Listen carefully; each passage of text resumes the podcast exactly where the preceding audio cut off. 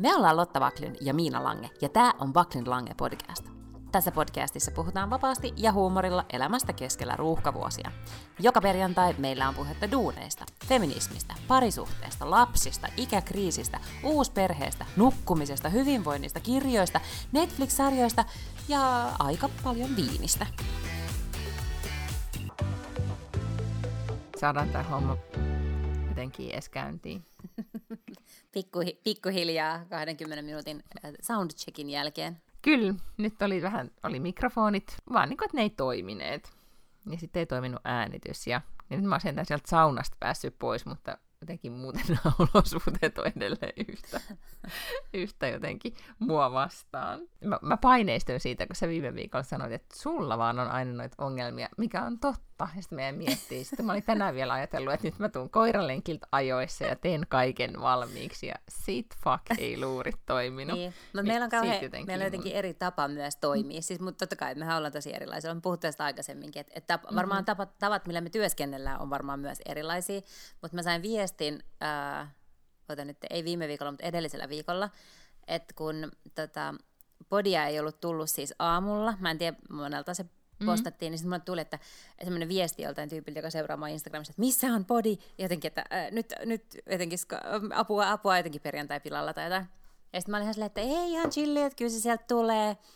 Miina leikkaa, se tulee kohta. Niin, mä sanoin, että, että, niin, että nämä menee silleen, että me, me vuoroviikoina nämä editoidaan, ja silloin kun mä editoin, niin mä ajastan sen menee aamulla kello kuusi ulos perjantaina, niin että se on silloin heti ihmisten työmatkalla siellä niin kuin podilaitteessa. Ja sitten joka toinen viikko se on Miina, niin ne tulee sitten niin perjantain aikana. Niin, tai sitten se, se tulee, tulee sieltä. Se tulee kuitenkin. Nyt jos nyt on otsit silleen, että me nauhoitetaan keskiviikkona, mm-hmm. että se sit saattaisi tulla myös niin perjantai-aamuna, niin on tosi mm. isot. Mm. No, mutta miten siellä on uusi elämä alkanut? Nyt ollaan siis toisella viikolla vuotta 22 ja rutiinit pyörii. Joo, niin mutta onneksi me sovittiin, tai onneksi me ollaan puhuttu tosi monta kertaa, että se uusi elämä oikeasti alkaa syksyllä eikä nyt vuodenvaihteessa, koska mä en ole aloittanut siis mitään järkevää. Päinvastoin, musta tuntuu, että mä elän sellaisessa niin kuin mm-hmm. Groundhog Dayssä, että nyt on jotenkin sitten, olen oikeasti vähän noudattanut tällaista niin kuin etätyösuositusta, koska mä tähän asti olen ollut lähinnä toimistolla töissä, niin nyt mä oon esimerkiksi ollut kaksi päivää peräkkäin, niin itse asiassa tämä ei, ole, tämä ei olekaan sen enempää, mutta se tuntuu siltä, kun mä olisin ollut kuukauden kotona tekemässä töitä. Ja siis tämä etätyöhomma ei kyllä sovi mulle yhtään. Muistaakseni, että oli aika silloin, kun sä olit irtisanoutunut ja, ja sitten pyöritit sitä niin kuin, tai, niin kuin omia juttuja, niin silloin sä istuit kotona. Se taisi olla just silloin sitten, että pandemia alussa myöskin. Joo, mutta silloinhan sai, niin joo joo, ja silloin, mutta se oli vähän ennen, koska mä, mä irtisanoudun 2019 syksyllä. Niin aivan, että se oli se syksy, niin, ja joo, silloinhan siis totta. siis pystyi menemään vaikka mihinkään. Mulla oli joka päivä jo kaiken näköisiä, tiedätkö, lounastapaamisia ja mulla oli kaikki projekteja ja virityksiä ja mä kävin eri tapaamisissa ja tapahtumissa ja juontokeikoilla ja kaikkea tällaista. Not so much right now. Mm-hmm, aivan. Joo, ja sittenhän tulee siis, että päivät alkaa toistaa itseään. Mulla on ehkä resilienssi kasvanut siihen, kun mä oon mm. tehnyt tätä jo niin pitkään. Ja sitten myöskin, kun nyt oli välillä sai tai, tai kävin taas toimistolla, niin se tuntui jotenkin juhlavalta ja mahtavalta. Ja nyt äh, niin se oli vähän semmoinen niin erikoisherkku. Mullahan piti tällä viikolla tulla sinne, mutta lennot peruttiin ja, ja tapaamiset peruttiin, niin sitten jäin tänne kykkimään. Niin sit mä oon ehkä näitä pettymyksiä kokenut jo niin paljon, niin nyt on vaan silleen, että no, mä sitten niin kuin, otan irti siitä, että esimerkiksi että on kiva Zoom-palaveri tai Teams-palaveri, niin sitten sekin on musta mahtavaa, että me silleen yritän pitää sitten tunnelmaa yllä, koska siis mä ajattelen, että, että että nyt kun ei, tähän ei liity ainakaan niin kuin mä en enää koe niin paljon, että tähän liittyy jotenkin se huoli, mm. hmm se niin kuin kauhean ahdistus, mikä oli silloin, nyt on vaan niin kuin vähän harmittaa, niin se on niin kuin, jotenkin se on ehkä helpommin kestettävissä. Ja kyllä mä väitän, että jos olisi jompikumpi, siis joko kuntosalille pääsis tai sitten voisi mennä ulos, niin kuin teetkö, tekee jotain pitkiä lenkkejä, niin jo, jos jompikumpi näistä täyttyisi, niin sitten olisi asiat ikään kuin helpommin. Mutta siellä on siis ensin ollut miinus 18 mm-hmm. ulkona ja nyt siellä on plus yksi, joten siis huomenna tulee olla semmoista aivan sietämätöntä sohjoa ja siellä on valtavasti lunta ulkona, eli se tulee olemaan todella ällöttävää. Siellä lämpötila nousee, mutta ei niin paljon kuin täällä. Et sitten mä jotenkin mä oon hyvin jakautunut mun mieli siitä, että on tavallaan kiva, huomiseksi luvattiin seitsemän astetta lämmintä Tukholmaan. Eli tuolla on tuota lunta vielä, mutta veikkaan, että viikonloppuna ei ole enää taas mitään jäljellä. Mä en tiedä, onko sun somekuplassa ihmiset esitelleet joulukuun sähkölaskujaan, mutta ne ovat todellakin ollut paitsi mediassa, niin myös mun somekuplassa puheenaihe, etenkin omakotitaloasujat ovat levitelleet järkyttäviä su- summia eri tota, kanavissa. Ja mä just tänään näin uutisissa, että Ruotsissa on siis mahdollisuus täällä hakea jotain niin kuin valtiolta sit kompensaatiosta tai hyvitystä, jos on jotenkin niin kuin aivan överi, överi lasku. Niin tavallaan sen takia, että, että kun mä täällä patterinatsina kierrän ja, ja huolehdin, että ei nyt sitten ihan hulluna sitä sähköä tuhlata, niin, äh, niin sitten on tavallaan kiva, että tulee lämmintä, koska sitten ei tarvitse niin paljon lämmittää. Mutta sitten kaikki muut asiat, niin kuten se, että olisi talvia, ei tarvitsisi ahdistua ilmastonmuutoksesta, niin on, on sitten tota, painaa siinä toisessa vaakakupissa. Mm. Että ikään kuin koskaan ei ole hyvin. Ei olekaan. Ja siis ei mua haittaa, jos tavallaan, siis joo, totta kai ilmastonmuutos, että ei, tammikuussa ei vielä kuuluisi ehkä olla lämmin, niin, niin siitä, siltä kantilta tietysti toivon, mm-hmm. että ei tule lämmin. Mutta siis kyllä mun mielestä muuten voi, voi tulla, on mulla nyt ollut talve ihan tarpeeksi. Täällä on ollut tosi hieno talvi, täällä on ollut ihan superkylmä, mutta on ollut myös semmoisia hetkiä, että on ollut semmoista miinus viittä ja paljon lunta, mikä on oikeasti tosi kiva. Niin tota, mutta jos nyt alkaisi semmoinen seitsemän ja sitten se siitä menisi kymppiin ja tälleen keski-eurooppalaishenkisesti, niin I could live with that. Yksi Tukholmassa asumisen hyvin puoli on se, että se talvi on vähän semmoinen, se on vähän luminen, kostea ja mm, pitkä. Mm, semmoinen siis se on niinku vaan pitkä Joo. harmaa, niin, semmoinen pitkä harmaa putki oikeastaan. Mutta miten tämä tammikuu tuntuukin niin pitkältä, kun mä on nyt siis kolme päivää elänyt tätä uutta arkea ja, ja sitten ollut kauhean innoissani taas, paitsi sitten mun jumppaohjelmasta ja kaikesta muustakin. Ja tänään mä mietin, kun olin koiran kanssa ulkona, että miten, että miten voi olla vasta 12. päivä tammikuuta, kun musta tuntuu, että tammikuuta on kestänyt kauan. niin, kuin niin, niin. Että, tosi, että se on joo. joka vuosi sama juttu. Tosi kauanhan siitä on, kun tiedätkö, niin kuin teki sille korjas joulun pois ja joi vikat glögit ja kaikkea.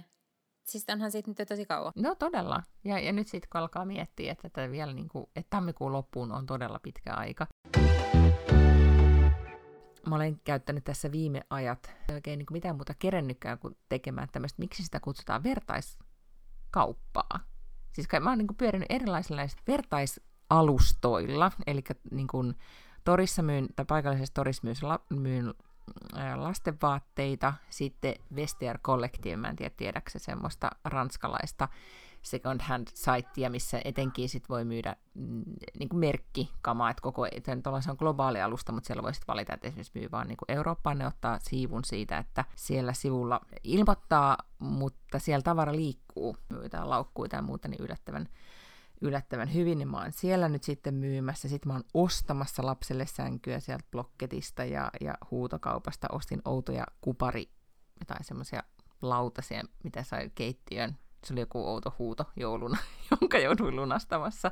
Plus sitten mun Airbnb hakkaa koko aika varauksia ensi kesälle, mm-hmm. kun, niin kun jengi on nyt selkeästi ne heti kun vuosi vaihtui, niin ihmiset tajusivat, että no niin, kesä tulee, nyt alan varaamaan niin mä laskin, että mulla menee pelkästään siihen, että mä näitä eri alustoja hallinnoin niin ihan hirveästi aikaa. Mutta tää on nyt kuule sitä 22 vuoden kaupan tekoa. Ja erittäin hyvä, että kierrätät. Mä ö, laitoin sellaiseen paikkaan kuin Flea, joka on tämmöinen uusi second hand kauppa Isoroban ja Annankadun kulmassa. Tämmöinen tosi kiva. Vein sinne kaksi kassia tavaraa ja sanoin, että myykää pois. Ja siis semmoinen, että paketti, että ei tarvinnut itse tehdä yhtään mitään muuta kuin vaan viedä mm-hmm. ne sinne. Sitten ne ottaa sitten vähän isomman provikan, mutta aivan sama. Sitten ne äh, laittoi mulle viestiä, kun ne oli viikon siellä ollut, että et, tota, et kaikki ei mennyt. Sitten ne tilitti, siis todella kätevää, ne vaan tilitti suoraan ne rahat mulle, mulle tilille. Ja sitten ne sanoi, että haluaisit mm-hmm. ottaa toisen viikon vähän myöhemmin. Sitten mä olin ihan että kyllä. Sitten ne möi sitä toisen viikon siinä joskus kuukauden päästä. Sitten vielä jäi jotain ohi. Mä kävin hakemaan ne, ja samalla kadulla on Fida, niin mä vein suoraan sen kassin sinne, ja sinne meni loput vaatteet. Myymättömät. Et jos joku haluaa Fidasta käydä hakemassa niitä Ralph Laurenin mekkoja, niin niitä voi vielä olla siellä. Ah, mahtavaa. Live loistava bisnesidea. Ja, ja kyllä just pikkasen tulee semmoinen olo, että joku voisi tehdä tätä, niin kuin hallinnoida erilaisia alustoja ihan päivätyönään mulle. Että no, niin kuin personal assistant olisi mahtava. Mm, no ois. Kyllä. Tänään olen kokeillut siis uutta palvelua. Oletko kuullut semmoisesta äh, verkkoruokakaupasta kuin Oda? Joo. Ja se on, mä en muista mikä, ni, niillä on siis joku eri nimi Norjassa, mutta se on norjalainen ketju. Ja nyt ne on aloittanut Suomessa. Ja sitten niillä oli, mä luin siitä jo aikaisemmin, siis varmaan viime vuoden puolella pitkälti oli se, että ne tulee tänne ja ne perustaa tänne jonkun varaston ja niillä on joku, mä en tiedä miten ne on niin jotenkin laskenut sen logistiikka-homman jotenkin paremmin kuin nämä S ja koot ja, ja muut. Että sitten ne lupas niinku sitä, että, että toimitus on nopeampaa ja, ja valikoimaa suurta ja kaikkea tällaista. Ja sitten menin niiden nettisivuille ja siellä oli, että jos nyt rekisteröityy, niin saa kolme ekaa kuukautta ilmaiseksi sen kuljetuksen. Ja tein näin ja kuule tänään sitten ensimmäisen Oda ton kuljetuksen sain. Siis eilen vaan latasin sen appin, tein kaikki ostokset siellä appissa maksajaluottokortilla ja päätin monelta se tulee. Sä voit valita niin kuin kahden tunnin sellaisia blokkeja, että minkä välillä sä oot valmis mm-hmm. päivystämään. Ja sitten se tulee silloin. Sitten tuli kaksi sellaista isoa laatikkoa. Kaikki ihan hirveästi hirveän hyvännäköisiä tuoreita kasviksia ja pastaa ja lihaa ja ihan siis kaikkea samaa, mitä sä saat tuolta kaupasta. Vau, ja tähän nyt ei ollut millään tavalla sponsoroitu Ei todellakaan, postaus, ei ihan, mutta... siis rahalla maksoin ne mun ostokset. siis mä ajattelen näin, kun jouluna haettiin, äh, kun mä olin tehnyt just tommosen tilauksen, ja, ja silloin ennen tai aatoattona ne haettiin, niin mä muistan paljon se makso, se, että ne keräs ne ja sai ne kassit. Niin sillä aikaa, kun, tai et me, me ei tarvitse viedä siellä, viettää kaupassa aikaa, vaan saatiin mennä vispyyssä lounalle ja hengata ja sitten hakea ne kamat, niin sillä oli ikään kuin hinta mm-hmm. sillä rennolla niin kuin, hetken perheen kanssa vapaa-aikaa ajalla. Ja tuon kuljetuksen mukana tuli semmoinen pieni kortti, jossa luki, että moi, ää, tässä tämä on niin kuin ensimmäinen kerta, kun olet tilannut meiltä, ja jos sulla on jotain palautetta, niin tähän osoitteeseen. Ja me toivotaan, että sä käytit, tällä aja, tai käytit tämän ajan johonkin paljon kivempaan kuin siihen, että sä oot niin kuin jotenkin ryynännyt tuolla kaupassa ruuhka-aikaan tai jotain sellaista. Ja näinhän se on. Ja sitten siis se, mikä mun täytyy sanoa, mä en, ole, nyt, mä en itse asiassa ole tilannut, mä tiedän, että Prismasta jengi tilaa ja Alepasta ja, ja näin, mutta, mutta joskus aikoinaan, kun mä mietin, että mä rupean tekemään sellaisia kauppakasseja, että mä tilaan ne sieltä, mm. niin ne käyttöliittymät oli niin huonoja, siis se sivusto oli jotenkin niin raskas soutunen ja sitä oli niin vaikea käyttää, että niitä tuotteita ei löytynyt järkevällä tavalla, että sitten se niinku kuoli siihen, että et ei siihen, että se olisi jotenkin ollut liian kallista tai hankalaa. Mä en niinku päässyt edes sinne kassalle asti vaan, koska mä alkoi ottaa mm. päähän niin paljon. Ja tämä on siis appi, joka on todella selkeästi jaettu eri tuoteryhmiä, sitten sä meet sinne ja sieltä sä vaan klikkailet, että siellä on se ruoan kuva ja merkki ja, ja hinta ja kaikki tosi selkeästi. Se on niinku tehty myös yksinkertaiseksi. Joo, ja sitten mua kiinnostaa niissä se, että sit kun sä oot tehnyt sen ostoksen, tai ylipäätäkin vaikka joku kantaa asiakas, niin sinnehän hakkaa ne kaikki tuotteet, mitä, mitä sä yleensäkin mm-hmm. ostat. Ja sitten sit tuommoinen systeemihän pystyy jo laskemaan sen, että miten usein sä ostat sitä pesuainetta yeah. ja, ja kaikkea muuta, että sit voi niinku suunnilleen ehdottaa, tai otatko tämän sun kuukausi kauppakassin vai tämän kerran viikossa kauppakassin. Mm, mä en kyllä tiedä, että paljon toi maksaa sitten, sit kun se alkaa maksaa. Mutta mä ajattelin, että mä tilaan nyt kolmen kuukauden ajan sieltä ihan jatkuvasti, kun ei tarvitse maksaa. Öö, meidän jouluostokset oli ainakin, niin kuin jäi, jäi kyllä semmoinen niin heräteostossekoilu veke. Ja, ihan täysin, joo. Niin, ja mulla on ainakin niin kuin huomaa, että kun kerran viikossa käyn jättiostoksi, äiti menee automarkettiin ja ostaa kamaa, niin sen mä haluan nyt siirtää kyllä tonne ostoskassipalveluksi, koska sitten kun mä menen sinne, niin mä ostan kaikenlaisia silleen, en ehkä tämä olisi kiva ja kokeilenpa nyt tätä, mutta vähän semmoista, vaan siitä ilosta, että kun suur ostaa, niin sitten ostelee kaikenlaista ja sitten ne jää, niin kuin vaikka esimerkiksi hedelmiä vihanneksi on hirveät määrät, ja sitten kukaan ei kerkeä niitä täällä syödä. Puhumattakaan siitä, että mun prosessi on siis hyvin usein sellainen, että mä tulen töistä, sit mulla on, niin, sulla on maski ja toppatakki, ja ärsyttää, koska sulla on itselläänkin ehkä jo vähän nälkä, ja sitten sä meet sinne K-kauppaan, ja sitten sä siellä K-kaupan, niin kun oot päässyt ovesta sisään, seisot siellä hevitiskillä tai osastolla, ja sitten sä oot silleen, mitä me syödään tänään, ja sitten sä mm. rupeat niin hädissä pohtimaan sitä, ja, ja sitten se osteskelu on sen mukaista, ja sitten ei ole tarpeeksi niin hajonta. Mutta nyt mä huomasin esimerkiksi, kun mä klikkailin niitä asioita sinne ostoskoriin siellä appissa, niin mä kattelin silleen niin kuin lista, listasin, tai katsoin, katsoin mun listaa, että mitä niin kuin voidaan syödä, ja sitten niin tulee ostettua myös järkevämmin ruokaa ja monipuolisemmin, ja voi keksiä etukäteen jo, että mitä syödään illalla. So smart. Kyllä, ja sitten kaikki tämmöinen ton tyyppistä suunnittelua, joka silloin syksyllä tekee enemmän, niin se vapauttaa multa ainakin sitä, joka oli siis syksyn teema, oli se, että se vapauttaa niin kuin oma ajatteluaikaa, koska mm. toi mm. oli se, tai just tämmöinen niin meta, metatyösäätö on just se, mistä haluaa eroon. Ja sitten kaikki tuommoiset appit on ihan mahtavia Kyllä. siihen. Ja sitten tulee metatyötä siitä, että on päättänyt, että joka maanantai käyn lapsen kanssa kirjastossa ja olen lukemiseen tukeva äiti. Mä oon ihan ahdistunut näistä jokaisesta Hesarin artikkelista, missä kuvataan, että miten lasten lukutaito... mä valvon öisin ja murehni mun lapsen lukutaitoa, ja mä päätin, että mä oikeasti käydään siellä kirjastossa. Siis ennen käytiin kerran kuussa, nyt tihennetään, käydään useammin ja, ja sitten oikeasti siis lukemalla luetaan vielä niin enemmän ja pidempään ja paremmin. Niin sitten kun oltiin siellä kirjastossa, niin siis ää, lapseni sitten jätti sinne toppahousun. Siihen, siihen kuule toppahousenkin metsästämiseen meni. Se onneksi sitten kirjastosta lopulta soitti, että täällä ne nyt sitten on. Ja, mutta tuli just semmoinen olo, että tommosen se aika sitten. Niin, mutta siis käytä se nyt hyväksi, mm-hmm. koska mekin luettiin tosi paljon, kun Adde oli pieni, ja vielä niin kuin muutamia vuosia sitten. Se tapahtui todella yllättäen se hetki, kun sitä ei enää käykään nukuttamassa. Sitten kun se ei enää halua sitä iltasatua, ja sitten jo, jossain vaiheessa sen jälkeen sä voit vielä pakottaa itse sinne lukemaan sitä sen kanssa. Sitten se loppuu. Jossain vaiheessa et enää niin kuin, ei enää ole se hetki, että sä luet sille iltasatuun. Mm-hmm. Ja sitten se lukeminen kyllä saattaa oikeasti loppua todella seinään.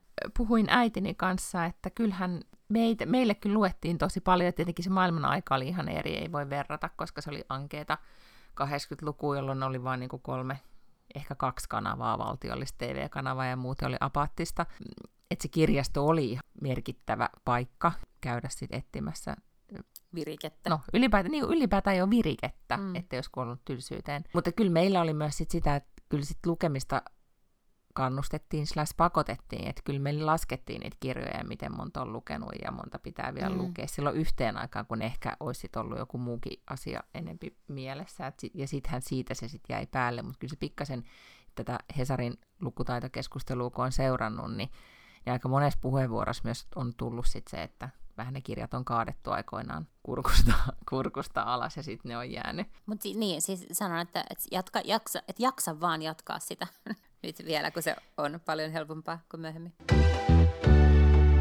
No, mutta viime viikolla me luvattiin puhua siis merkittävästä oikeudenkäynnistä, joka saatiin päätökseen. Onko se sitten hänen kunniakseen, siis Elisabeth Holmesin kunniaksi, sulla on toi musta poolo?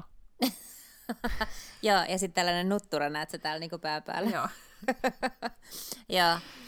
Tätä... Onko toi viesti siitä, että sä oot tavallaan niin Elisabetin, Elizabeth Holmesin puolella? Siellähän oikeudenkäynnissä kuulemma oli niitä hänen kannattajien joukkoja, jotka oli pukeutunut Joo, siellä oli kuulemma silloin, kun se alkoi, ja siitähän nyt tuntuu, että siitä on niinku ihan hirveän kauan, mutta eihän mm-hmm. siitä nyt mahdottoman kauan, mutta joskus syksyllä, olisiko se ollut syyskuuta, lokakuuta, jotain semmoista, niin alkoi alko se oikeudenkäynti, ja siellä oli tosiaan kuulemma ollut ihmisiä, jotka olivat siis pukeutuneet just musta, mustaan poloon ja johonkin semmoiseen blondiin nutturaan, jotta näyttäisivät Elizabeth Holmesilta. Tota, mutta mut hirveän hyvä mun mielestä tämmöinen niinku Halloween-puku-idea, kyllä, aika silleen helpolla pääsisi. Joo, ja mä olen nyt tosiaan pukeutunut tänään Elizabeth Holmesiksi, mutta Elizabeth Holmesista huolimatta. Viime viikolla vai toissa viikolla, kohan se oli, tuli tuomio, ja hän oli siis niin kuin syytettynä useammasta rikoksesta tai niin kuin, miksi niitä sanotaan, tai syytekohtaa tai jotain tällaista. Syytekohtaa taisi olla, tai niin, syytteestä, niin, siinä oli useampi syyte. Joo, että niitä oli, oli useampi, siis eikö se ollut 11 tai 12 peräti tai jotain 11. tämmöistä mun mielestä.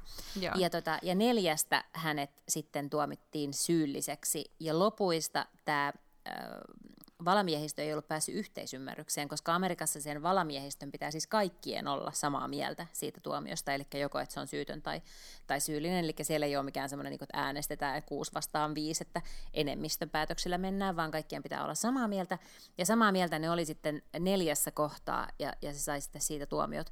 Ja ne tuomiot kuitenkin siis riittää panemaan hänet karsseriin siis sillä lailla niin 80 vuodeksi tai jotakin tämmöistä, että, että ei se, se ikään kuin se, että vain neljästä tuli tuomio, niin se on kyllä siis niin kuin messevä tuomio. No sitten erikseen tapahtuu sitten tämä ikään kuin, että päätetään, että mikä se tuomion toimeenpano on, että joutuuko hän nyt sitten linnaan vai, vai, vai voiko olla esimerkiksi mahdollista, että hän ei joudukaan vankilaan, mikä olisi minusta aivan niin kuin hullua, että se ei joutuisi vankilaan tästä kaikesta, mitä hän on tehnyt. Niin, siis mä kuuntelin sitä podcastiin, joka ja tätä oikeudenkäyntiä on seurannut, ja siinä hän esitettiin myös semmoinen vaihtoehto, kun nyt hänen, tämä hänen liikekumppaninsa, jonka oikeudenkäynti alkoi, mikä se nimi oli?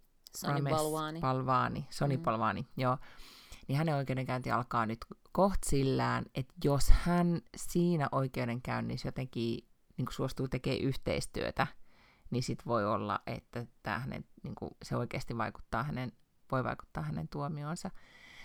Siinähän epäiltiin myös se, että hän ehkä jollain tavalla sit valittaa tästä jos on mahdollista. Ja varmaan siis, eikö, eikö Suomessakin ole yleensä silleen, että käräjäoikeudesta mennään niin kuin aina, lähes aina mennään hoviin, oli se niin kuin keissi mikä tahansa, niin sitten se, se tota, valitetaan siitä sinne seuraavaan oikeusasteeseen. Ja niin varmasti tekee siis tämä Elizabeth Holmeskin, mutta, mutta tota niin, niin, mm, musta olisi myös niin kuin aivan uh, hullua, että hän voisi sit saada ainakaan niin kuin merkittävästi pienemmän rangaistuksen sillä, että hän auttaa, panee poseen tämän Sunny Balwanin, koska – se nyt ainakin tässä oikeudenkäynnissä kävi, kävi äh, aika selkeästi ilmi, että hän, Elisabeth, on ollut se pääpahis siellä. Ja totta kai onhan tämäkin nyt tehnyt, ei hän ole ollut mitenkään tietämätön tämä Sani Balwan näistä kaikista asioista. Se on ollut operatiivinen johtaja siinä Teranoksessa.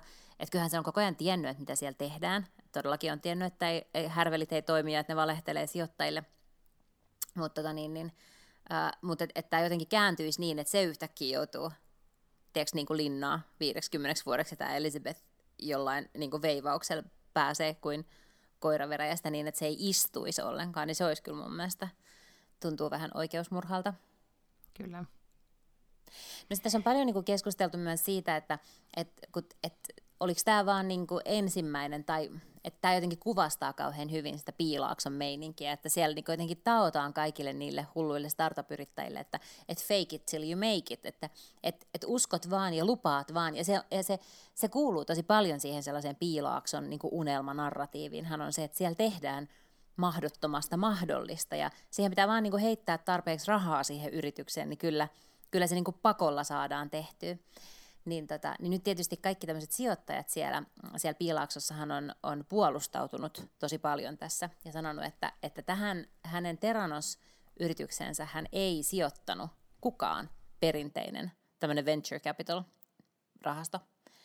Eli kaikki nämä tämmöiset perinteiset sijoittajat kiersi sitten, on, kaikki on totta kai käynyt niissä tapaamisissa ja nähnyt numerot ja nähnyt tyypit ja, ja nähnyt liikeiden ja kukaan niistä ei ole siis sijoittanut niistä, jotka aina sijoittaa eri startuppeihin ja, ja muihin kasvuyrityksiin Piilauksessa, vaan kaikki rahathan tuli just tällaisilta vähän niin kuin tottumattomilta sijoittajilta, vanhaa rahaa. Siellä oli Walmartin omistama perhe ja Betsy DeVossin perhe ja, ja vanhoja tällaisia niin kuin rikkaita perheitä, jotka sitten on saatu ikään kuin hurmattua mm-hmm, rahoittamaan kyllä. miljardeilla sitten tätä, tai miljoonilla, sadoilla miljoonilla. Ja se oli mun mielestä siinä ehkä se, kun kuuntelin sitä podcast-sarjaa, niin oli, oli selkeästi jotenkin raskauttavinta, tai jotenkin, että et, kun et hän, tai ei ehkä raskauttavinta, mutta kuitenkin tosi, tai osoitti, että kuinka tota, järjestelmällistä se oli sitten Elisabetin puolelta, että hän, että se hänen tota, tavoitteensa kuitenkin oli vaan sitten saada, saada rahaa mm. hänen toimimattomalle oudolle laitteelleen.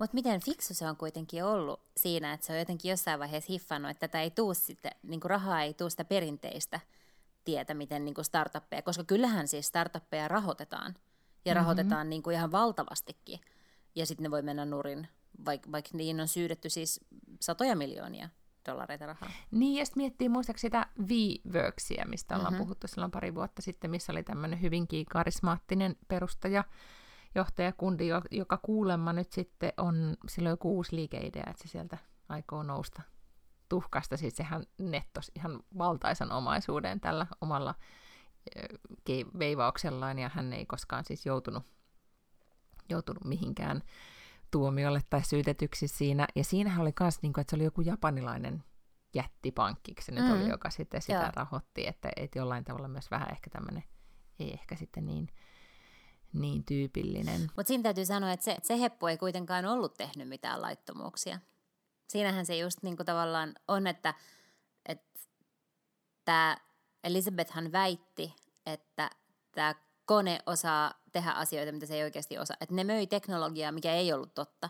Niin tämähän vaan siis möi taloja tai niinku liiketiloja, tämä WeWorks-tyyppi. Mm-hmm. Mutta se vaan jotenkin onnistui silleen jollakin käsittämättömällä tavalla hypettää sen sellaiseksi, että se, et, et se, se pääsi mukaan, vaikka se siis käytännössä oli, että hän vuokrasi liiketiloja, niin se yhtäkkiä vaikutti jotenkin skaalautuvalta bisnekseltä, että se sai mm-hmm. sen sinne samaan sellaiseen startup-narratiiviin, että, että tässä on tämä yksi tuote, koska startupin idishän on just se, että sulla on se joku appi tai joku tuote, joka skaalautuu, eli se, se että sä kehität sen kerran, maksaa paljon, mutta sen jälkeen se sama tuote – niin kuin leviää kenelle tahansa kuluttajalle, joka tarkoittaa, että, että se ei ole niin kuin housut, koska jokaiselle kuluttajalle pitää tehdä eri housut, vaan, vaan niin kuin, että, että se ikään kuin skaalautuu sillä lailla. Ja, ja sitähän tietenkään joku liiketila ei tee.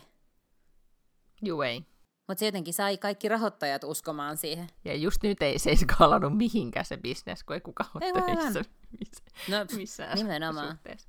Viiveyksin kylttihän on tuolla isosti kyllä Tukholman keskustassa tällä hetkellä, siellä, kun siinä on rakennettu se uusi hieno äh, galleria ja, ja koko tavallaan se toi Sedestorin ympäristö on laitettu uusiksi, niin siellä on Viiveyksi sitten.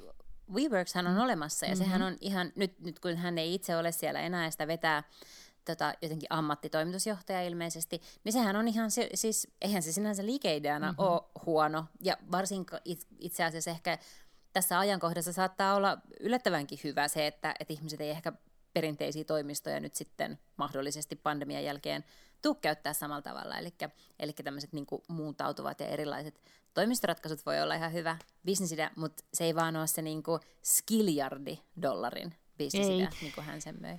Mutta se on jännä, kun näkee sen logon, niin, niin ensimmäisenä vaan ajattelee sitä, että, että se, oli, niin. se oli suuri huijaus. Olisikohan se mm. pitänyt mm. kuitenkin muuttaa se nimi? No mä oon tästä, kun siitä tuli vähän niin kuin hype, niin mä oon tätä hypemeininkiä miettinyt, kun mä oon kattonut kuule sit semmoista sarjaa, jonka nimi on Hype House Netflixistä. Tiedäks mistä on kysymys? mistä on Tätä, kysymys?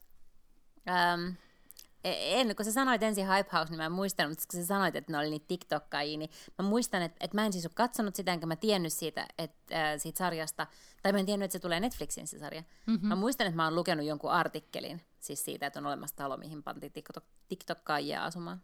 Joo, ja näitä tämmöisiä hype houseja vissiin, niin kuin, mä en tiedä, syntyykö niitä niin kuin orgaanisestikin, etenkin silloin niin kuin pandemian ää, alussa, että kun ei vaikuttajat, slash TikTokkaajat ja, ja sisällön tekijät päässeet reissaamaan tai muualle, niin sitten ne, ja piti olla karanteenissa tai kotiolosuhteissa, niin ne sitten vaan vuokrasi tämmöisiä jättitaloja Hollywoodista ja, ja niihin jäi asumaan ja bilettämään ja, ja tuotti sitten sisältöä tämä Hype House on, on, mä katsoin sen just sen takia, että mä olisin ymmärtää, että hetkinen, mistä tässä ilmiössä on kysymys. Ja tässä oli siis ymmärtääkseni niin, että on tavallaan tämmöinen, niin kuin, tämän talo, tällä talolla on hosti, siis tämmöinen kaksikymppinen kundi, joka on sitten ähm, tota, kutsunut X määrän sitten tämmöisiä niin supermenestyviä. Niillä oli niin kuin satoja miljoonia, kymmeniä miljoonia seuraajia näillä. Niin, eikö siellä ole just tämä Charlie D'Amelio ja Joo, mä en niitä, oikeasti ne nimet meni multa aivan ohi. Mä en edes yrittänyt painaa niitä mieleen. Mm. Mä tajusin, että tämä on nyt se maailma, että jos mulla olisi teini, niin kuin, tiedätkö, että mä jaksaisin seurata teini-elämää tosi, niin kuin miten mä nyt sanoisin, varhaisteini, tai semmoinen, niin kuin, ehkä miten, minkä ikäisen alkaa seuraa 12, joku tollain ehkä. Mä luulen, niin, että aika paljon nuorempana. Niin, no sit, niin, sit mä ehkä tietäisin, että ketä nämä on, mutta nyt, nyt en todellakaan. Mutta siis äh, niillä oli siis todella valtaisa määrä seuraajia ja niillä oli niin kuin, no, luksuskartano, mageet autot ja systeemit ja ainoa, mi- mitä ne teki, niin oli ideana, että ne tuottaa sisältöä. Niillä oli sääntöjä, että pitää neljä postausta tehdä päivässä tai tarinaa tai videoa tai mi- miksi ne nyt sitä ikinä kutsuuka. Ja, ja se oli jotenkin siis, ne vaan niin kuin omistautui sille, että ne tekee sitä kontenttia. Ja siinä oli jotenkin, se tuntui vähän semmoiselta, eh, sel- selkeästi niitä mielestä oli mahtava tilaisuus ja ne nautti elämästä ja näin, mutta oli ne nyt aika kovat paineet koko aika sit sitä kontenttia tuottaa. Ja jotenkin se, että et, et siinä oli vähän ehkä semmoinen, että piti, oli aina jotain erilaisia ohjelmanumeroita piti järjestää. Ja, ja näin, ennen ehkä oli näin, että ähm, tulee mieleen just joku Big Brother, ja sitten oli muistaakseni MTVllä oli joku Real World, Mm, Eikö se ollut sehän oli se niinku joku... Joo, puhutaanko me sitä 90-luvusta vai 2000-luvusta, mä en muista yhtään, että milloin se tuli. Mutta siinä oli just sitä ajatusta, että niin ollaan just... Ja se oli vielä eri kaupungeissa, eikö niin, että seurattiin sitä niiden... Oli, oli. Se ensimmäinen elämää. oli just joku, oliko se Los Angeles, ja sitten seuraava olikin jossain muualla. Ja... Niin ja siinä niin kuin jotenkin riitti se, että seurattiin ihmisten elämää, että se ei ollut niin, niin kuin tapahtumarikasta ja, ja niin kuin käsikirjoitettua. Ei kun nimenomaan, joo, ei ollut. Et siinä vaan jotenkin oli, että ne oli niinku eri puolilta maata, eikö ollut vähän ne tyypit, kun tuli sinne asumaan. Ja sitten ne oli vaan niinku erilaisia ihmisiä. Mutta eihän niille järjestetty mitään siis, että eikö sitten nehän kävi töissä ja... Mm-hmm. Niin, ja eli siis semmoista tylsää elämää, mitä silloin elettiin. No, kun tuolla oli siis yli yllätetään, että, että täällä on nyt sumopaine, että sun pitää sumopainia nyt on kanssa. Ja, ja siinä oli ehkä vähän semmoisia niin ei niin jotenkin kivoi sävyjä siinä, mutta, mutta joo, ei, en sitä jaksanut silleen niin toisin seuraamalla seurannut ihan hirveästi heidän ihmissuhde kysy, niin kuin, kuviot kiinnostaneet. Teki vaikutuksen kyllä se, että mm. et nuoria ihmisiä ja, ja hyvinkin niin kuin, jäätävin, jäätävän sulavia kameran edestä. Tai siis, niin kuin, että ne ei tyyli, että ne osaa puhua tunteista ja kaikesta mahdollista. Ne osaa kaiken tehdä sen kameran edessä silleen, että siitä ei tuu, ei tule myötä häpeää. Se oli ehkä jännä tunne. Että okei, okay, jossain näistä tempaukset saattoi olla semmoisia, mutta usein ne oli jotenkin semmoisia hirveän hyviä siinä, mitä ne teki. Ja siis voikohan olla, että vaan toi sukupolvi on sellainen. Että muut, muutkin kuin TikTokkaajat siis, että ne jotenkin on vaan parempi jotenkin express themselves, kun me oltiin siinä iässä. Joo, joo, mä luulen todellakin, että ne on. Hei, tätä, tota, ota ihan sekunti, mun lapsi soittaa niin kovaa musiikkia, että pelkät se kuuluu tänne mikkiin, ota. Aha, vau. Wow. Ihan just kun puhuttiin teineistä, niin tuli tämmöinen teini-efekti. Kyllä. Mm. Joo. Ja sitten se ja vastaus on myös sen mukainen. No, float! Mitä, mutta siis, mutta onko se, mm. mä kysyn vielä, että onko se siis niinku yksi jakso, onko se yksi dokkari vai onko se joku sarja vai miten se sitä on, Kai sitä on niinku monta kautta, jotain tällaista. En ole ihan varma, että kuinka monta kautta tätä on tehty, mutta mä oon ymmärtänyt, että tämä on nyt siis niin kuin ihan siis tämmöinen TV-sarja, että tulee useampi kausi. Okei. Okay. No sen koko sarjan vai katsoiko se niinku vai muutamia, muutamia jaksoja? jaksoja sieltä täältä. Sitten mä ajattelen, että vaikka ne onkin siis, ja olen tosiaan huomannut tämän saman niin kuin näistä nuorista tällä hetkellä, että ne on tosi hyviä jotenkin ilmaisemaan itseään ja näin, niin sit, siis aika raskasta sakki kuitenkin. vai, vai? No joo, tai siis mä ajattelen näin, että hyvänen aika, että jos sä oot niinku teiniä, sä saat jonkun, en mä tiedä, 50 miljoonaa seuraajaa, mikä, mikä muu susta voisi tulla kuin raska, Joo. raskas ei, kun mä, ei, mä en edes tarkoittanut, mä en edes tarkoittanut TikTokkaa, mä tarkoitin ihan vaan yleisesti ton ikäisiä ihmisiä. Joo, no mutta sitten mä mietin, että, että kun mä katsoin niitä, että sitten kyllä muisti sen, että minkälaista oli tosi iässä. Siis ne on niin kuin hirveän paljon aikaa käytti niin kuin kaikenlaiseen vatvomiseen. Niin kuin mm. se on mm. silleen raskas ikä ja aika. En, en tiedä. En tota, olen nyt poliittisesti korrektisti hiljaa tässä kohtaa. Okei, okay, mm-hmm. hyvä, Joo. hyvä. Mä mm. en ollut. mä kirjoitin mun viime naisten kolumnissakin, että mä ottaisin mieluummin chilistä silmään, kun katsoisin, katsoisin näitä ihmisten vlogeja. Koska siis tämä tubettaminen niin kuin, ei kyllä anna mulle ihan kauheasti. Mutta mut siis se, se kolumni päinvastoin käsitteli sitä, että me voidaan olla ihan armollisia toisillemme. Että ei ole kaikkien pakko olla samanlaisia. Että niinku, et, ja tämmöinen ikäsheimaaminen pitäisi lopettaa, siis just sen jälkeen, kun mä sanoin, että ne on tosi rasittavia. Mutta siis, mm-hmm. tiiäks, että kaikki tämä tämmöinen, niin että, että Sanna Marin sanoi ihmisiä boomereiksi ja muuta, niin not cool. Että eipäs nyt vittu ole ihmisille siitä, että ne on jonkun tietyn ikäisiä. Ei. Ja sitten mä luin New York Timesista ihan mahtavan artikkelin just siitä aiheesta, mitä, mistä mä olin sulle silloin pari jaksoa sitten tilittänyt, eli And Just Like Thatin tästä oudosta jatkuvasta iän alleviivaamisesta ja sitä, että ne käyttäytyy kun ne olisi niin kuin haudan partaalla, vaikka ne on vaan keski-ikäisiä, niin tämä New York Timesin artikkeli käsitteli just sitä, että miten väärin tai jotenkin niin kuin oudolla tavalla tässä, tässä sarjassa jotenkin niin kuin sitä alleviivataan siten, miten normaalisti sen ikäiset aikuiset naiset eivät todellakaan tee. Mä sain ystävältäni vinkin, että on olemassa siis ihan tästä And Just Like That, Thatista, niin siitä on olemassa tämmöinen Writers Room podcasti, missä siis nämä sarjan käsikirjoittajat kertoo. Ja mä en ole nyt vielä päässyt siihen tota, vauhtiin, että mä kuuntelisin sitä, tai en ole kuunnellut vielä yhtään jaksoa, mutta aion kuunnella, että jos ne siellä jollain tavalla taklaisi nyt tota, tai kertoisi, miksi ne on päätynyt tekemään näitä ratkaisuja. Myös me naisissa oli ihan todella kiinnostava kolumni just tästä ihan samasta näkökulmasta, että hetkinen, että tässä on nyt ymmärretty ihan, ihan täysin jotenkin ihan kummallisella tavalla se, että mitä, mitä tota reilu 50 naisten elämästä tapahtuu. Et esimerkiksi just, että eh, niillä on nyt muutama jakso aikaa nyt käsitellä sit esimerkiksi premenopaussia tai menopaussia tai niin kuin tämän tyyppisiä ongelmia, mistä kuitenkin ihmiset puhuu. Mm. Niin tota, niin mä ep- Musta niin, oli hauska, niin. Sano vaan. Mä näin siis tänä Instagramissa sellaisen kuvan, missä oli niinku vierekkäin tämä Just Like That cast ja sitten Tyttökullat cast. Ja siinä luki alla, että, ja siis se on varmaan tottakin, en mä ole koskaan kiinnittänyt siihen huomioon, että nämä kertoo siis samanikäisistä mm-hmm. naisista. Et ilmeisesti silloin, kun Tyttökullat alkaa, niin ne on siis jotakin 5-5 Joo, ne oli siis, väliltä. mä ymmärsin niin, että ne oli niin kuin, äh, tyyli vuoden, oliko se nuorempia vai vanhempia, mutta niin kuin about sama. Sitten mun kollega Niin. kertoi tänään, että muistatko semmoista Ylen sarjaa, kun joku Kyllä mummo hoitaa tai Eikö se ollut vaan mummo? mummo, ehkä siinä oli, joo, se- Semmoinen täti, jolla oli semmoinen hassu Mhm. mm-hmm. virkattu pipo. kyllä, Ja, joka aina touhotti lasten lasten kanssa menemään. Joo. Musta se oli kauhean kiva sarja, muistan sen. Niin se on siis samanikäinen kuin tyyppi Sarah Jessica Parker. Se kertoo kyllä siitä, että, että sillä tavalla on ehkä sitten jotkut asiat mennyt. Sano, no ehkä ne on kyllä mennyt eteenpäin. Niin, mm. mutta otapa huomioon, että itse asiassa tonnikäiset ihmiset kyllä niin kuin pari sukupolvea sitten usein oli mummoja. Nythän noilla Just Like That naisilla, okei okay, Mirandalla on kaikista vanhin lapsi, mm-hmm. mutta eihän sekään nyt niin kuin lapsia itse ole hankkimassa. Sehän on niin kuin, onko lukiosta tai, Totta. vai, joo. oliko, vai mennyt mm, yliopistoon, mutta et niin kuin kuitenkin siis sillä lailla 18 tyyppinen. Mm. Mm-hmm. Ja sitten oikeasti niin kuin, sanotaan, että meidän vanhemmat ovat usein tehneet siis vanhemmistaan isovanhempia aikaisemmin kuin me vaikkapa. Kyllä, joo. Tämä osui ja upposi. Koska siis jos äidistäni tuli äiti reilu parikymppisenä ja musta tuli äiti vajaa nelikymppisenä, niin keskiarvo on ollut ihan ok meidän suurussakin, about 30. mutta tota, mutta, Niin, niin, mutta jos, aivan. jos tota, minulla ei olisi ollut nuori äiti, niin, niin sitten olisi kyllä tota, nyt mm. äh, Valterin mummi olisi sit, niin kuin paljon vanhempi. Niin. Mm. Ja siis kyllä mun äiti on ollut siis alle 60, mm-hmm. kun hän, hänestä on tullut mummo. Eli hän on ollut siis niin kuin Sarah Jessica Parkerin ja Mirandan ikäinen silloin, kun hänestä on tullut isoäiti. Mm.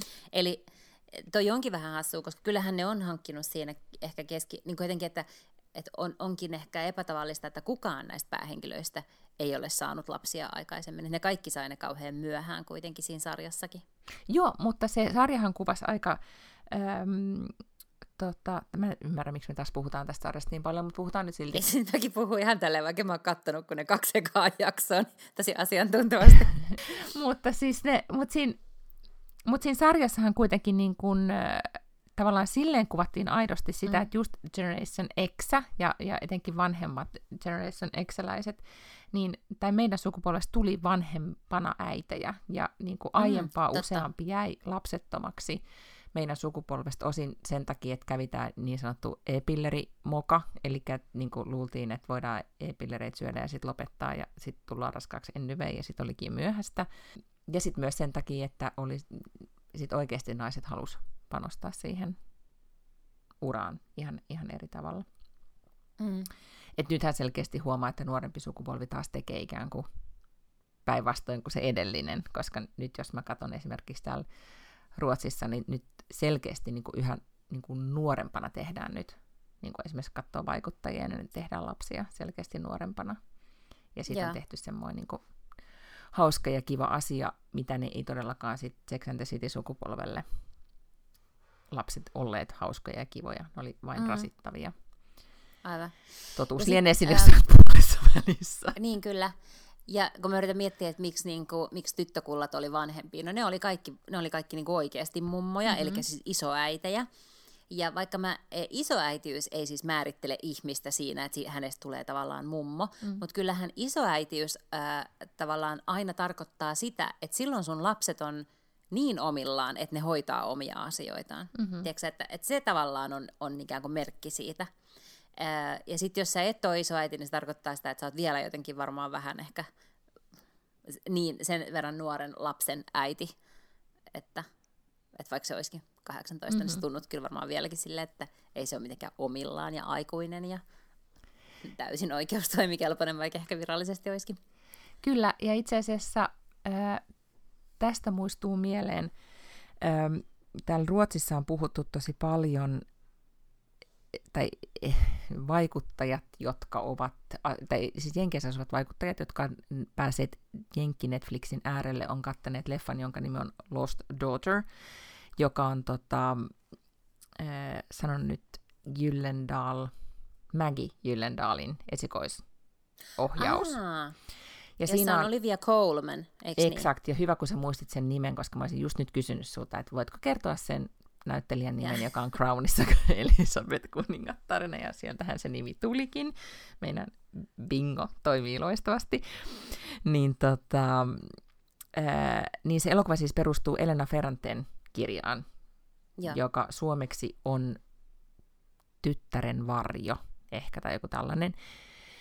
Ja tota, mä äm, aloitin siis kuuntelemaan nyt sitä kirjaa, koska mä ajattelin, että mä haluan kuunnella sen kirjan ennen kuin näen elokuvan, ja se tämä leffa tulee nyt sitten Euroopan Netflixiin vasta siis helmikuun lopulla. Jostain käsittämättömästä syystä ne on nyt tehnyt tämmöisen oudon movin. Mutta siis elokuva on saanut siellä Jenkeissä nyt, niin kuin siitä puhutaan ihan hirveästi, etenkin ää, äiti-ihmiset ovat sitä, sitä katsoneet ja analysoineet, ja siitä on siis, ää, just New York Times on kirjoittanut, ja sitten The Cut kirjoitti tosikin kiinnostavan artikkelin analyysin ää, siitä – ja tämä elokuva tai kirja kertoo siis 47-vuotiaasta kirjailija naisesta, akateemisesta naisesta, tai joka te, ehkä tekee jotain kirjoitushommia, joka, tota, jonka lapset, siis kaksi tytärtä, ovat muuttaneet jo pois ö, kotota tai muuttaneet isänsä luo, joka asuu Kanadassa. Ja, ja sitten hän lähtee kesäksi tai niin kuin ajaksi Kreikkaan sitten tekemään tätä työtään ja, ja nauttimaan elämästään.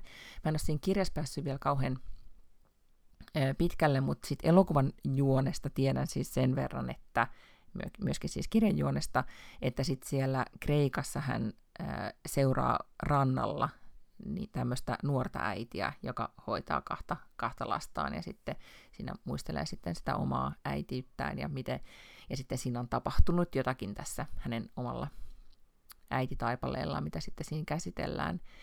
Ja se, mikä on sitten herättänyt tosi paljon keskustelua, on se, että siinä käsitellään siis naisen niin kuin äitien kokemaa raivoa. Ja, ja se on ollut se mm. niin kuin aihe, mitä Suomessa siitä on ehkä puhuttu, tai niin kuin Pohjoismaissa paljon enemmän kuin, kuin Jenkeissä. Ja nyt, nyt Jenkeissä selkeästi tämä pandemia-ajan niin kuin naisten burnout ja turhautuminen ja se, että kuinka, niin kuin, kuinka paljon heidän hartioillaan on ollut niin on oikeasti sit vaikuttanut äitien mielenterveyteen ja, ja siihen, että miten he, miten he jaksaa. Niin nyt sitten tämmöinen mom rates on, on selkeästi niin pulpahtanut puheenaiheena pinnalle, tai niin, että siitä on uskallettu myös sit puhua. Ja tässä The Katin artikkelissa, jonka mä luin eilen, niin siinä niin hyvin kuvattiin sitä, että tai usein niin äitien raivo kuvataan populaarikulttuurissa, tai näin, että, että tapahtuu jotain ja sitten äitin pinna palaa mutta ei, harvoin kuvataan sitä semmoista niin kuin, niin kuin jatkuvaa, ää, miten se nyt kuvailisi, niin kuin sitä koko ajan niin kuin pinnaa venytetään niin kuin jatkuvasti jollain pienillä asioilla. Että se on semmoista, mä musta se ilmaisu oli jotenkin, niin kuin, että kuinka se äidin ää, jotenkin pinna vaan niin kuin se niin kuin kärsii eroosian, tai jotenkin sitä, että se vaan niin vähitellen rapautuu, ja, ja sitten, että et tavallaan, että se on paljon niin kuin piinallisempi ja pidempi prosessi kuin se, että yhtäkkiä äiti vaan niin kuin, tiedätkö, menettää hermonsa ja heittää lautasen seinään. Niin nyt tämä elokuva kiinnostaa mua aivan, aivan valtaisasti, ja se kirja kyllä niin kuin oli todella jotenkin semmoinen, siinä oli jännä tunnelma, että aion myös senkin, senkin lukea ennen kuin katson sitten itse elokuvan. Mä en siis äh, itse asiassa ollut sen kummemmin tutustunut, mutta jossain vaan, olisikohan sitten Hesari voinut jo kirjoittaa siitä, mutta miksi ne olisi kirjoittanut, jos ei sitä voi vielä katsoa Suomessa? No jostain mä kuitenkin luin, että, että siis tämä Maggie Gyllenhaal ei ole koskaan ohjannut mitään, että tämä on sen esikoisohjaus, ja sitä kehuttiin ihan hirveästi, samoin kuin näitä, siinä on joku toinenkin keskeinen näyttelijä, niin kuulemma mm-hmm. sitten näyttelevät todella hyvin. Sen mä vaan siis luin, etten yhtään tiennyt, mistä tämä kertoo.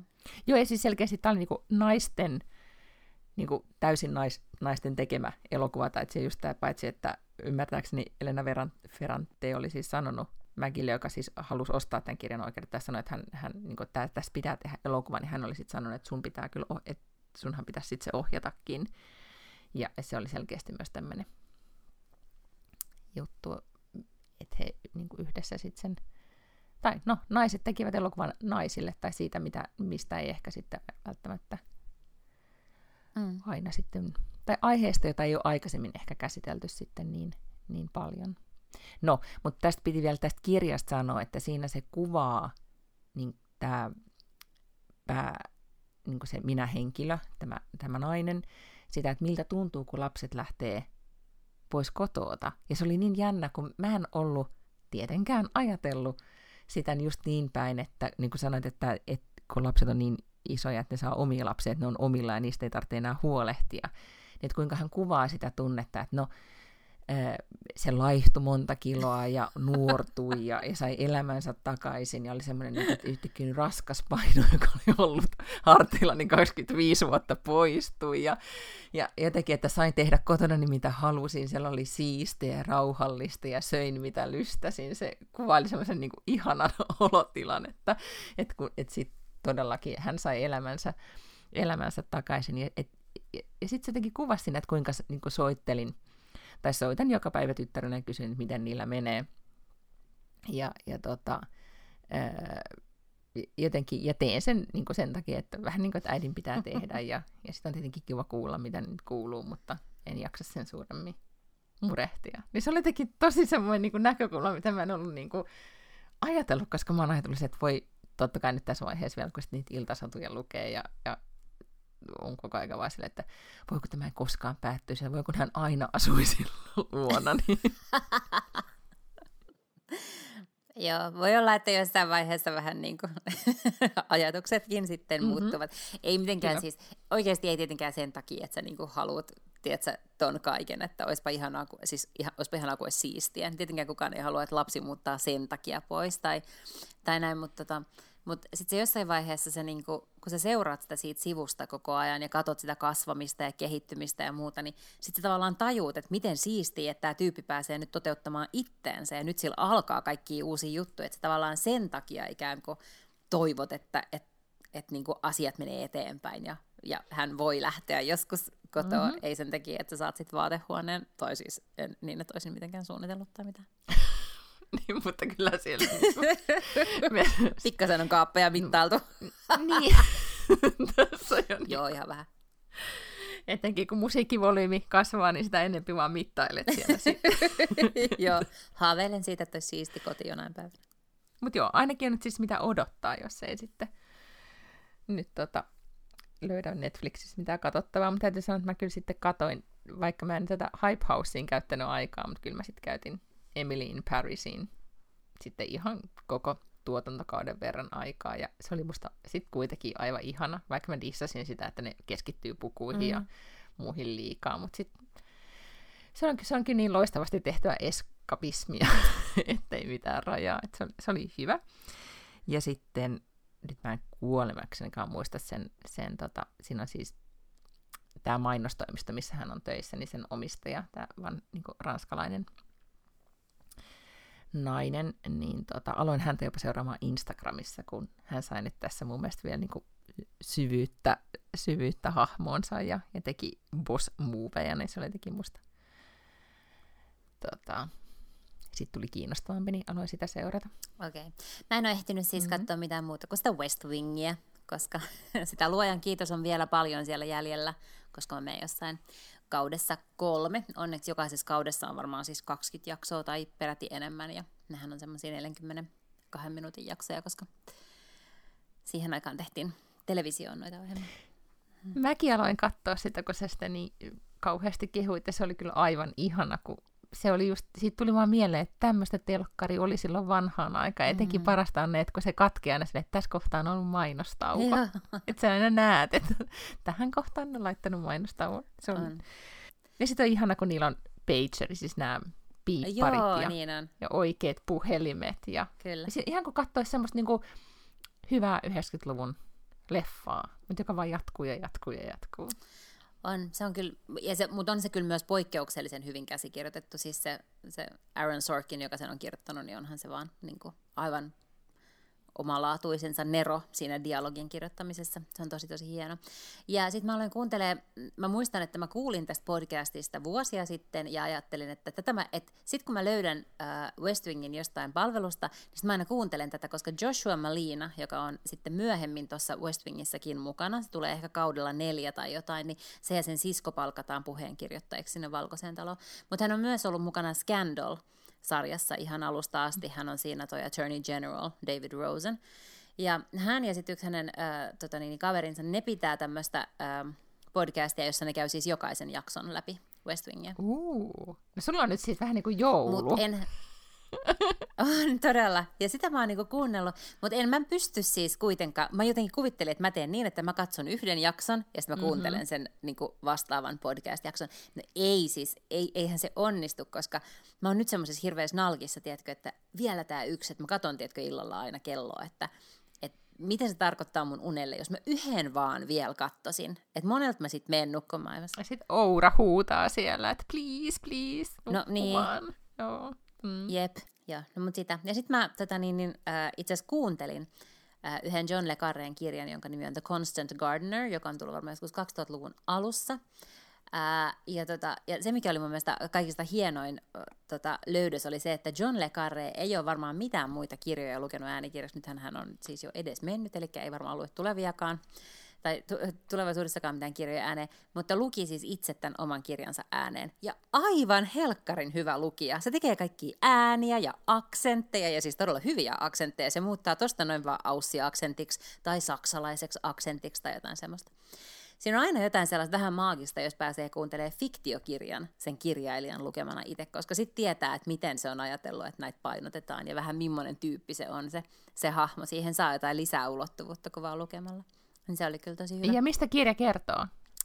No siis se ei ole ihan semmoinen perinteinen vakoeromaani, niin kuin monet sen mm-hmm. Siitähän se on tullut niin kuin eniten tunnetuksi, mutta, mutta on siellä, siellä on niin kuin tämmöinen British Foreign Office, tämmöinen nainen kuolee, joka on naimisissa miehen kanssa, joka on töissä suurlähetystössä Keniassa, brittimies, ja sitten se, se mies alkaa sitä selvittämään. Siitä on tehty myös elokuva, josta ilmeisesti se nainen sai sitä paitsi Oska, ehkä Oscarin tai Joo, varmaankin Oscarin vuonna, olisiko se tullut 2005 tai jotain. Ray Fiennes on siinä tämä päähenkilön esittäjä, mutta se nainen oli sitten saanut siitä, no ehkä se nyt oli Oscar tai Golden Globe tai Emmy tai joku, missä nyt annetaan elokuvapääosista. Aha, okei. Okay. Niin oliko se kattonut sen Aaron Sorkingin masterclassin? Äh, on. on. Mä aloitin sen joskus aikoinaan, mutta se jäi Joo. kesken. En ole kattonut loppuun. Koska mä olisin vielä ehkä voidaan jatkaa tästä ensi viikolla, mutta mä katsoin sieltä Masterclassista nyt sen Sarah Blakein loppuun. Ja sillähän oli siellä semmoinen idea, mitä mä en ole koskaan tullut ajatelleeksi, että, että miten sä voit itsellesi ikään kuin rekrytoida johtoryhmän. Mm-hmm. En mä ole katsonut Sarah Blakelinkään Masterclassin mutta... loppuun asti. Okei, okay. no mutta siellä oli siellä lopussa oli tämmöinen, niin kuin, että ollaan itsensä johtamisesta, mutta myös sit siitä, että miten niin kuin, etenkin yrittäjänä, että miten sitten tuota, pysyy oikealla tiellä, niin, niin, tota, niin sitten se piti tämmöisen, tai ehdotti tämmöistä ajatusta, että on niin kuin johtoryhmä, missä voi olla siis oikeita ihmisiä, siis vaikka niin kuin ystäviä, joka niin kuin huolehtii, huolehtii jostain niin kuin tietystä osa-alueesta, mutta ne voi myös olla siis fiktiivisiä mm-hmm. henkilöitä. Tai siis tyyliin, niin kuin, että siis ei fiktiivisiä, ne voi olla niin kuin oikeita elämän henkilöitä, mutta sulle, niin kuin, että sulle ei mitään yhteyttä niihin vaan tyylin, että... Yrit... Niin, niin, että Michelle Obama. Niin, niin eikö niin? Just niin, Michelle Obama tuli mullekin heti mieleen, mutta siis, että, että tavallaan, niin kuin, että ketkä on niin kuin, oman... Ää, no, ketä haluaisi johtoryhmään? Niin sitten että kuka olisi niin luova johtaja tai, tai tota, talousjohtaja ja, ja tota, HR-päällikkö, joka, mm, joka vastaisi työhyvinvoinnista. Niin mä tätä sit innostuin heti miettimäänkin. Ja mä oon nyt tähän mennessä vaan kerin keksinyt, että mä haluaisin, että Elisabeth Gilbert olisi mun luova johtaja. Mm. Okei, okay, joo. Tuleeko sulle spontaanisti mieleen, että kuka sun johto, ketä istuisi sun johtoryhmässä? Siis kyllä mä haluaisin, että ne on kaikki kuitenkin sellaisia, jotka tekee kauppaa kovasti. Koska viivan alle pitää jäädä. Ja Elizabeth Gilbert puhuu hyvin luovuudesta ja kaikesta miten jokainen ihminen voi saada luovuudensa esiin. Mutta ei se kyllä vaikuta sellaiselta, että siltä tulee niin idistä toisensa perään ja se pystyy luomaan ihan helkkari hyviä niin myyviä tuotteita. Sitähän mä haluaisin kuitenkin. Mä haluaisin executeaajia. Niin ei, mutta sen aihealueen niin johtaja, koska niin kuin, tavallaan, että hän ei, ettei, et yli, niin jos HR-tyyppi, niin sekä voi, niin kuin, sen pitää huolehtia sun hyvinvoinnista. Eikö niin henkilöstön hyvinvoinnista? Joo. Mutta kyllä mä haluaisin kuitenkin semmoisia, jotka jotenkin niinku piiskaisi eteenpäin. Mm-hmm. Ai niin, että Elisabeth Gilbert olisi enemmän tämmöinen liian niinku ymmärtäväinen. Niin, onko se vähän lässy sitten kuitenkin? No se voi, okei, tosi kiinnostavaa. Ketä sulla olisi siellä sitten? Öö, ei, mulla lyö aivan tyhjää, että ketä mä haluaisin. Okei, no sä voit miettiä ensi viikolla. Mä otan myös tämän, niin, niin, se on jotain mä otan tämän myös niin, niin, koska mä otan tämän myös niin vakavasti, että mä silleen, tämä pitää nyt po- perusteellisesti pohtia, ja mun pitää listata kaikki universumin ihmiset ja alkaa ruksimaan yli, että ketä ei ainakaan. Ja, ja sitten sä soitat perään ja silleen, että hei, mun nimi on Latta Baklund. Niin mä, mä haluaisin... ajatellut, että voisiko se tulla mun johtoryhmään. niin, niin, nimenomaan. Tämä voi saada vaikka mitkä mittasuhteet. Mm-hmm. Oh Kyllä. Ehkä se olisi parempi, että aloittaa siis tutuista. Koska näitä on myös vaikea yhdistellä. Että se, et voisiko sun johtoryhmässä... Etenkin jos ottaa se just noin vakavasti nyt, kun sä oot. niin, nimenomaan. sä et ajattele Aivan. niin. Mm. Koska sit sä, sit sä annat liikaa fokusta siihen, että sä voit jutella niiden oikeiden ihmisten kanssa, mutta esimerkiksi et välttämättä Michelle Obaman kanssa. Eli joko pelkkiä fiktiivisiä tai sitten pelkkiä oikeasti tuttuja. Ei, mä en rajannut sitä nyt ihan noin. Okei, mä rupean nyt miettimään. Uu, Jari Sarasvuo. Jari Sarasvuo olisi joku semmoinen luova johtaja. Okei. Okay. Koska se on, niinku, se, on, se on siis todella karismaattinen, se, niinku slightly umpihullu, mutta kuitenkin mm-hmm. sellainen, että se, että se niinku työntää eteenpäin. Mä en edes ajatellut niin suomalaisia. No joo, no mutta ensi viikkoon mm. mä lupaan sitten miettiä näitä paremmin. Niin, ja tämähän kaikki voi tehdä tämmöisen harjoituksen. No voi, kyllä. Ja, niin ketkä haluaisi oman johtoryhmän. Joo, ja postatkaa ne sinne meidän Insta kommenttikenttään. Jees, nyt me aloitettiin niin myöhään, että, että me ollaan kyllä tässä on nyt aikaa kyllä mennyt silleen, että mä oon huolissani vaan sun nukkumaan menosta, tai siitä, niin. että nyt sitten Mäkin, koska mun pitää mennä. West Wingin katsomaan. No se jää katsomatta, mutta mun pitää mennä vielä pesee hiukset. Okei, no mutta sitten. Tätä... Jätetään taas sitten loppu, loppulista ens, ensi viikkoon. Joten nyt jatketaan siis tätä maailman pisintä tammikuuta. Joo, mm. koska ensi jakso tulee vielä tammikuussa. Ja sitä seuraavakin ei edes lasketa kuinka monta. Ehkä tulee noin kymmenen jaksoa tässä tammikuussa. Ja Joo. ainakin. Ja mä mm. nyt tsempaan, että sitten jakso on siellä heti odottamassa kaikkia, jotka nyt ei ehkä lähde, mi, ne ei lähde töihin tai Joo. commuting mihinkään, mutta sitten kun ne tota, sit kun juoda aamukahvia, niin sitten se voi tehdä meidän seurassa. Sitten nämä kuulee ensi viikolla. Ensi mm, viikolla. Mm, taas. Heido! Heippa! Katon taas väärää ruutua, että mä saan tämän poikki.